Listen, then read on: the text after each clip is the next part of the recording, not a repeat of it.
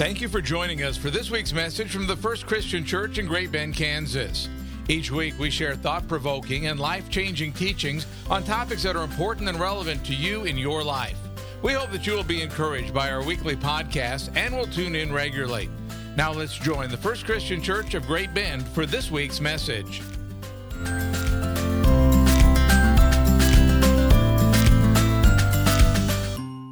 So last week we talked about Jesus' resurrection, and in the midst of that, I obviously gave some pretty uh, morbid details, and I'm going to spare you from the graphic sense of that last week's message and give you something a little bit more PG today, I promise.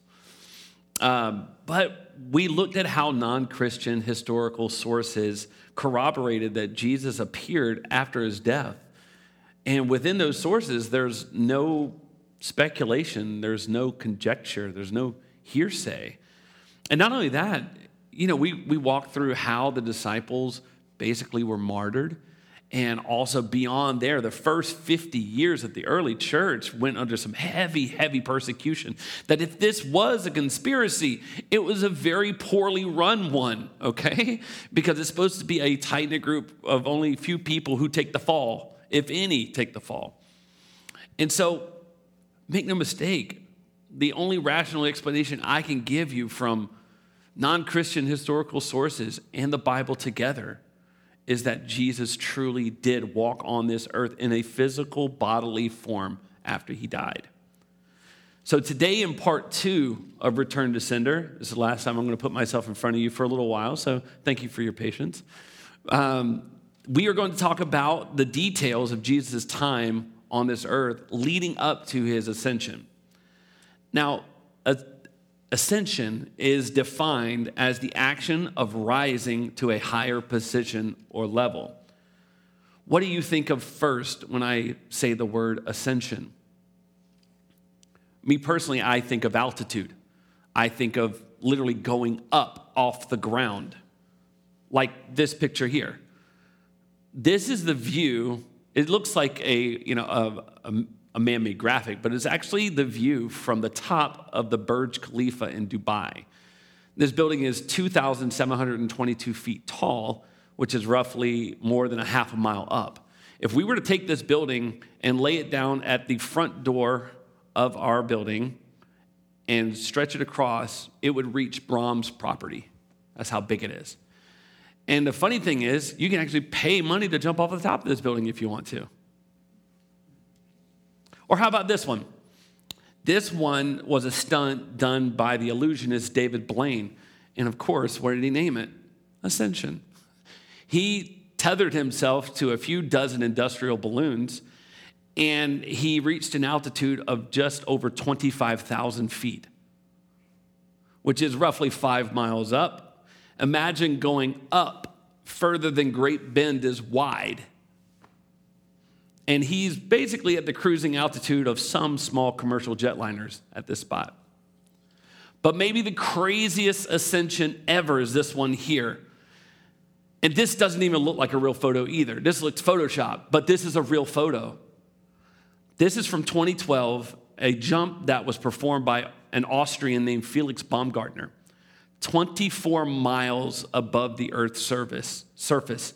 And on his way down, he reached speeds of over 800 miles per hour, faster than the speed of sound. He was falling.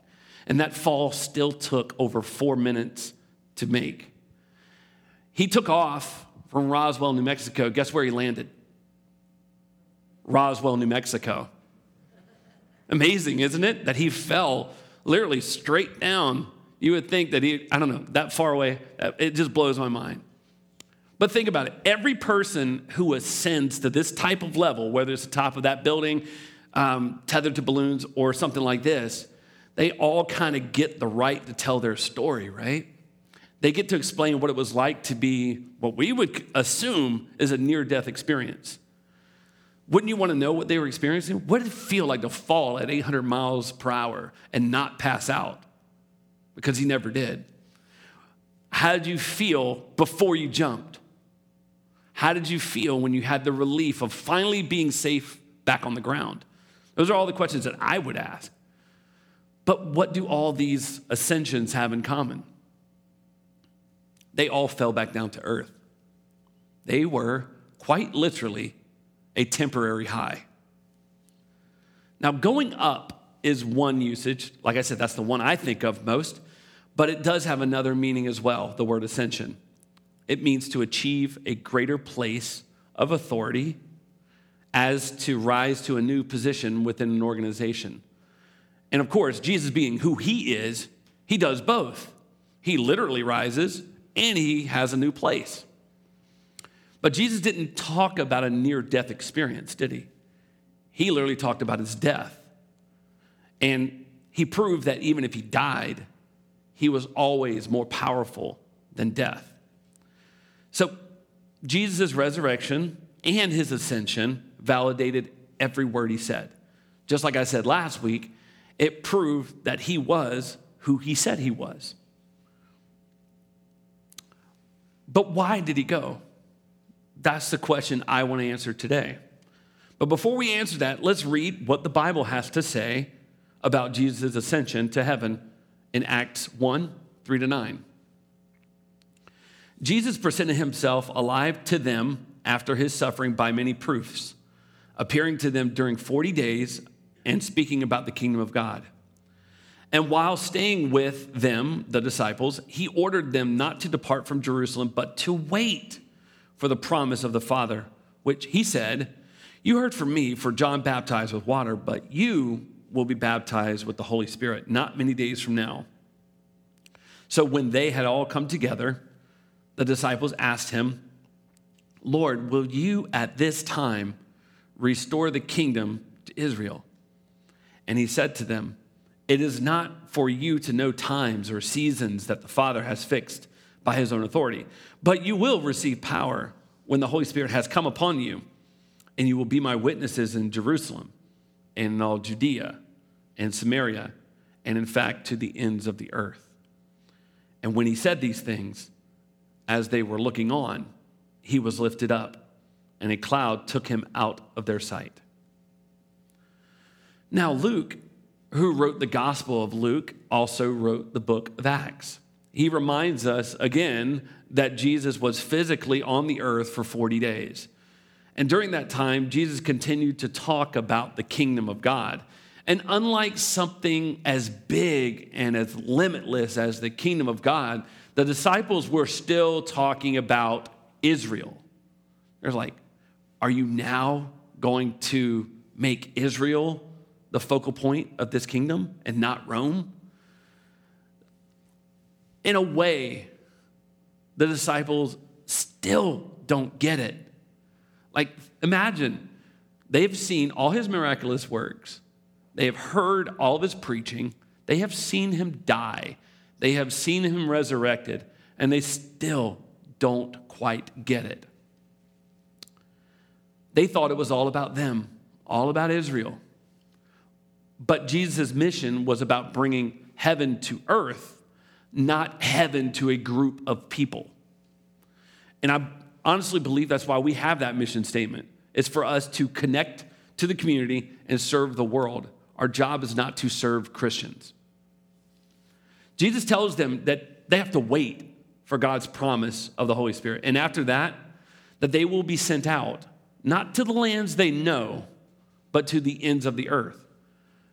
And that's why that when we went through all the martyrdoms of the disciples, where did they end up? They were most of them were not in the Middle East anymore. They were in India, Ethiopia, Spain, and even a couple of them reached Indonesia before they died. When they received the Holy Spirit, they finally, finally realized that the gospel of Jesus Christ wasn't just for them. So I want to show you just a short video that will just kind of encapsulate this, and then we'll move on. Have a look.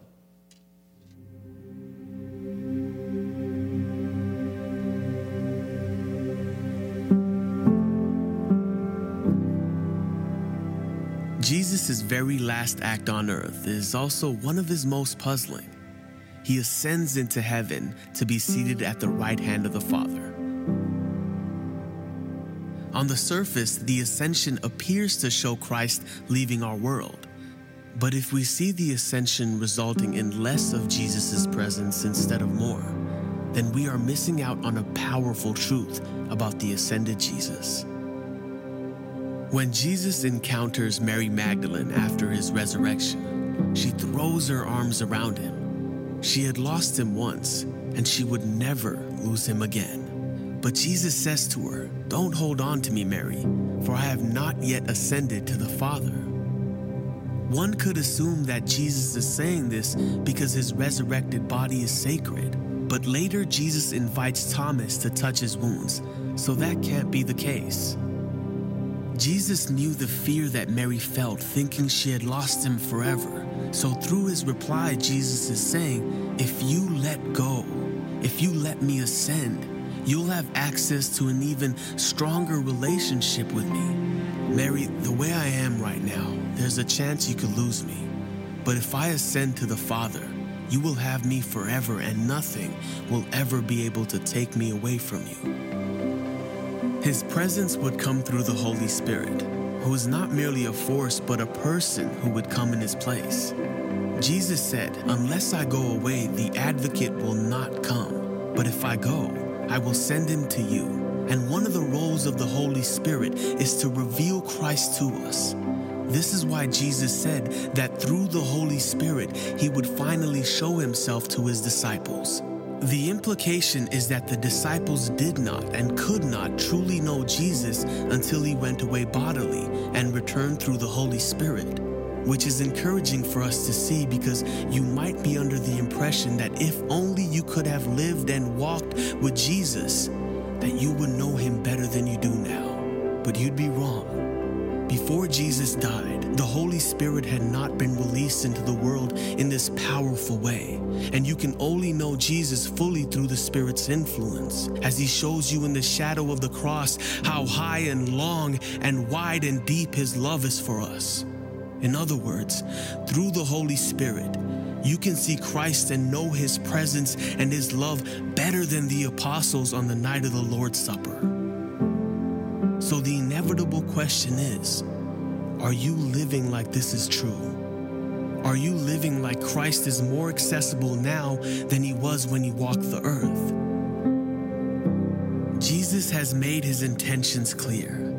He left heaven and all of his glory for your sake. And through his ascension, he has made himself infinitely available to you.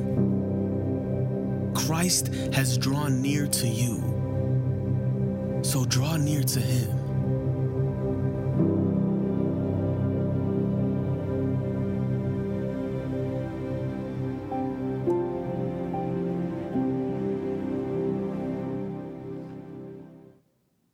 So, if I could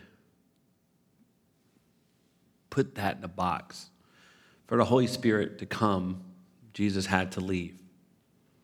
But there's more than that he sends an advocate. It's not like there's a void, there's actually a greater sense of connection if he were to go. Let me give you the best example that I know or that I could come up with in a week's time of what an advocate is. Let's say a, a youth advocate is a person that works in the court in the foster system, and their role is to be in the best interest of a child and to make sure they have proper education, health care, beneficial relationships. They speak for the child because on their own, the child doesn't really have any legal rights or voice. And that's what Jesus does for us. So, in his ascension, he leaves the earth, and the Bible says that he goes to the right hand of the Father to basically plead our case, echo our prayers, even though you and I we don't really have any rights. On your best days, even years from now, if you're more patient, more kind, more giving, more generous, more pious, whatever, you're still a sinner. Doesn't matter how good you are. But our relationship with Christ basically puts us in direct communication with God because Jesus justifies us before the Father. And, you know, that's pretty huge. I could, I could basically stop right there and say, that, that's the role of the ascension and that's it, you know. And you'd be like, man, I'm sure that's sweet. But I still got a little bit more time, so hold on just a second. There, now I've basically mentioned the whole Trinity, right? I've said the Father, we've mentioned the Holy Spirit, obviously, we've mentioned Jesus. And so I think it's a good time to talk about how the Trinity applies here. Many of you have heard some analogies of what the Holy Spirit is like, how to describe something pretty mysterious. How can three things be one thing and one thing be three things? Maybe you've heard of the representation of, of water, that water is liquid as we know, or ice that we can use, or steam that has its own benefits. It's three representations of basically the same thing. Or maybe you've heard of an even older analogy, it's like a three leaf clover. All three leaves are individual, however, they're connected to the same stalk, to the same source. But um, maybe about a couple years ago, as I was thinking about what the Trinity is like, and I tried to think of it in a more modern way, of course. Um, I don't know if this is God's revelation, but this is how I describe the Trinity, especially if I'm talking with students. I think of the Trinity being like a desktop computer. And I could let that sit for a second and be like, okay, how does that work? Just follow me for a moment. So, the tower, right? The brain, as you say, or the actual computer, that's God, the source of all things. Like everything we know from a computer comes through that source, right? Now, Jesus Christ in this representation is the monitor, and that monitor has some built in speakers. So we know roughly what God is like. We, if we have a picture in our minds, we have paintings of what Jesus is like, and we can kind of say, like, okay, that is what God is like. And we can read God's word, and those are coming through the speakers that Jesus is saying them. And so it's like we can see, we can hear, but what if that's all we had? Literally, you have a TV at that point. What you need is a mouse and a keyboard. You need a way to interact with what's coming through that computer, what's coming through the speakers and the monitor. And that's what the Holy Spirit does. The Holy Spirit lets us actually communicate and interact with God because without it, we're just basically, God's over there, we see it, but we have no way of just being in relationship with it. Does that make sense? Okay, it, it's not perfect. There's no perfect representation of the Trinity that's out there. But like I said, that is me. Like I have all, if even if I had all the information, if I knew everything, if I can't act, interact with God, then what's the use of it? So let me give you one final example of why I believe the ascension is crucial. What would it be like if Jesus had never ascended? What if he lived forever on this earth, say in Jerusalem? How would we worship differently? Wouldn't we all want to at least visit Jerusalem as often as we could? Like, literally, think of it. Muslims have the journey to Mecca they do every year. That would become our Mecca. We would want to go there at least once a year. Our thought of being close to God would literally be close to Jesus. Of course, and we can even rationalize that by saying, hey, Jesus told the disciples, hey, come follow me, drop everything you got. And it sounds noble. But if the main goal of our faith would be to leave and latch on to a physical Jesus, then I really want to ask how is that possible? How can he minister to 7 billion people? How can he do that? And uh, I'm not a math magician, math, mathematician, math magician, whatever, either one. I'm not either one. In fact, I had to take college algebra three times because I, anyway.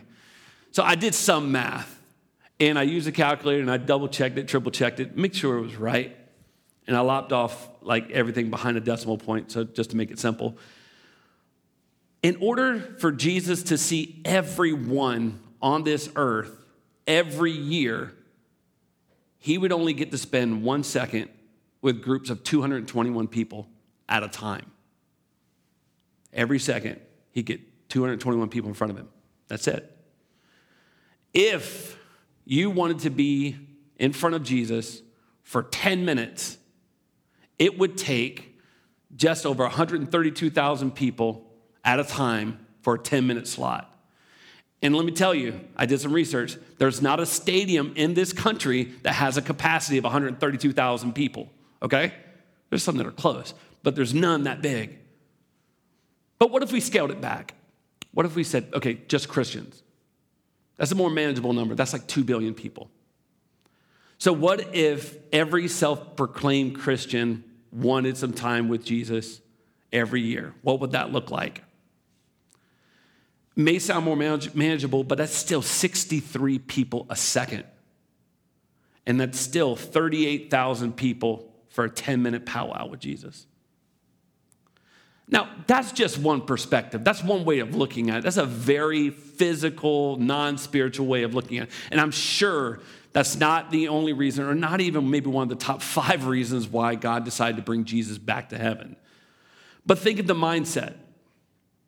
If we were all wannabe groupies that would stop at nothing to be with the physical Jesus, where would our focus be? It wouldn't be on other people. In fact, much of Jesus' teaching would immediately go out the window. It would become simply irrelevant.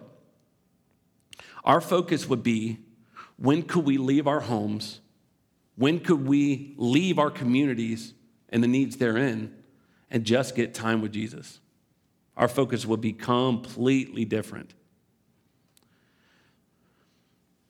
Let me say it another way Jesus did not want to be your celebrity. He didn't want to be popular. He didn't want people to leave everything behind to come to him when the gospel was made clear. He desired to be a God who would inspire you to change the world, not separate yourself from the world. Because unfortunately, as Christians are already pretty good at that, separating ourselves from the world. So we have this mindset here that if we're going to preach the Bible, if we're going to incorporate prayer, if we're going to encourage you to be generous and to share your faith, it's not so that you can become a better Christian and earn salvation or earn a spot in heaven. We literally teach these things to put tools in your tool belt so that you literally can reach to the ends of the earth. No matter where God puts you, you can be used. So, with Jesus leaving the earth, we get that advocate to the Father. But not only that, we don't just get connected to God in a different way, we get connected to each other. I want to ask a very vague question Have you ever felt close to God? Have you ever talked with another person and you kind of figure out or they tell you that they're a Christ follower, and for some reason or another, you may have just met this person that time or within a week or within a month, and it's almost like you feel like you've known them forever. There's like this kindredness, there's this connection. And I can tell you that me being only here three months, I've felt that over and over. And it's not because they're so nice or because I'm so needy, it's because of the Holy Spirit. It's connecting all of us. Or how about another one? When you feel the desire to serve someone, when you have an overwhelming desire to share in someone's suffering, and you feel your heart break for someone else's situation, I'm telling you, that is not because you're a good person. That is not for anything you've done. That is the Holy Spirit speaking through you and saying, I'm connecting you to this person. Have you ever felt the need to pray? Obviously, that's not just because you're pious, it's because the Holy Spirit is inviting you to pray. It, I tried to explain this next point to my daughter. I don't know how well she got it, but I used it as practice because I was going to say it to you guys, and I really wanted to get it at such a fundamental level that you guys could pick it up. The Holy Spirit has the ability to pray for us as well. And that sounds weird, but here is one thing that only the Holy Spirit can do. Have you ever been maybe in a hospital room and you're sitting beside a family member or a friend who doesn't have much time on this earth? Or maybe they're so badly injured that you don't know what to say. There's nothing you could say that can bring any comfort to the situation. You ever been in a situation like that? And then for some reason you feel like, man, I, I gotta, I gotta pray. But what do I pray? Like, what do I pray? There'll be times when you lift up a prayer and you let it go, and it feels like it just falls back on you like a brick in your soul. Sometimes that's going to happen.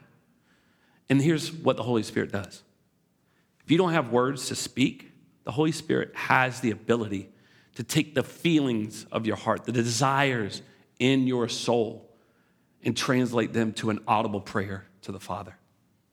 He can do that. So if you don't know what to say in a prayer, it doesn't matter. It's the posture, it's the feeling. If you have that overwhelming desire and you don't know what to ask for, just open yourself up. The Spirit's going to do that. And He can translate a heart's feelings into an audible prayer to the Father. Now, again, I, I really want you to get this one point. With Jesus leaving this earth, He's not a celebrity. He's not someone you simply just wear clothing for or you know wear a cross around your neck which is kind of weird. It, it, would be like us wearing a you know a, an electric chair around our necks. It's kind of weird but anyway. But that's what not what jesus is. He left so we could be internally connected way more with god and with other human beings and that couldn't have happened with him on this earth and if there's no spiritual component to Christianity, then there's no need for faith and there's no room for serving other people. And that is contrary to basically everything we, we would probably teach you.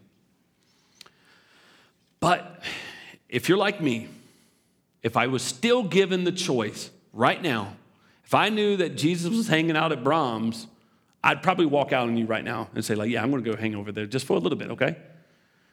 I still would desire time in front of Jesus if I could get it face to face. And forget social distancing, I'm going to hug him, okay?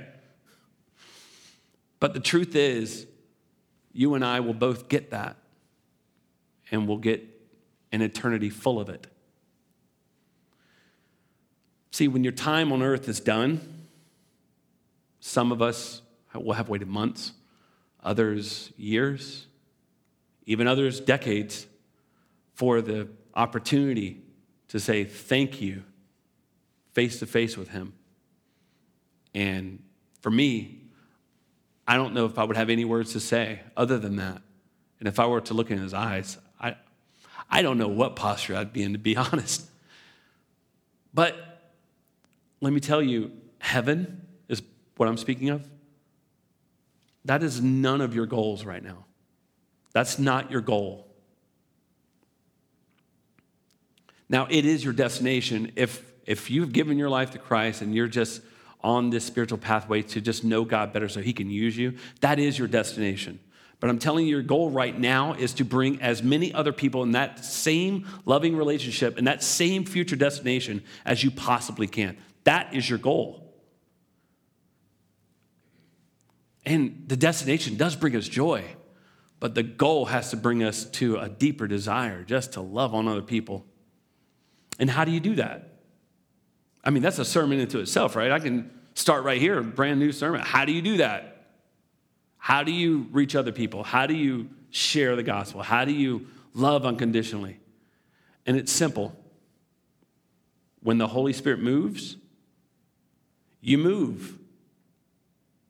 And I tell you, the more you are willing to feel foolish, the more you're willing to just say, okay, this is going to feel weird. I'm going to say this because it's in my heart and I feel like the Spirit's telling me to say this. And 99 times out of 100, it's not going to be something mean spirited. It's going to be something that's going to make you seem less and it's going to seem awkward enough that you're going to be loving on them in, in an abnormal way. And if you do that, I promise you're going to be more awkward more often because God's going to keep doing that. He said, okay, if you take a step, I'm going to give you something else. You're going to take that step? Okay, I'm going to give you something else. But in an old fashioned way, you ever heard of the phrase, if you grieve the Holy Spirit? Which basically means you feel that tug, you feel that inspiration, and you're like, nah, that's okay.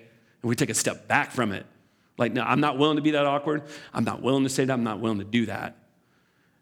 And what happens is, it's not that God speaks less, but our mind starts to speak over the Spirit, and we start to miss that. So I'm just asking you, when you feel the Spirit move, you got to move because He's drawing you closer to Him. And when you feel really inspired, you got to act. And the more you do that, the closer you're going to get to God. And it's simple. And that would only be possible with Jesus ascending, is that God unleashes the Holy Spirit to work in our lives, to connect us to Him, and to connect all of us together. Let's pray. Father God, thank you so much that even though we would probably prefer to have the physical Jesus here right now, thank you that you are our Father and you and we think like children and you know everything. You are sovereign. You are all knowing and you know what's best for us. And you know that having your spirit connect us directly to you and to remove these physical barriers and to give us an opportunity to truly connect with other Christ followers and even those that you are moving in their hearts. I just thank you that you give us the opportunity. You give us inspiration. And I just ask that we decrease and you increase. And when we're inspired, we act upon that. Because ultimately, we should desire to just be more connected to you and to serve more and serve more and serve more. And we just ask that you do a work in us and you keep us on the path that grows closer to you. In Jesus' name, amen.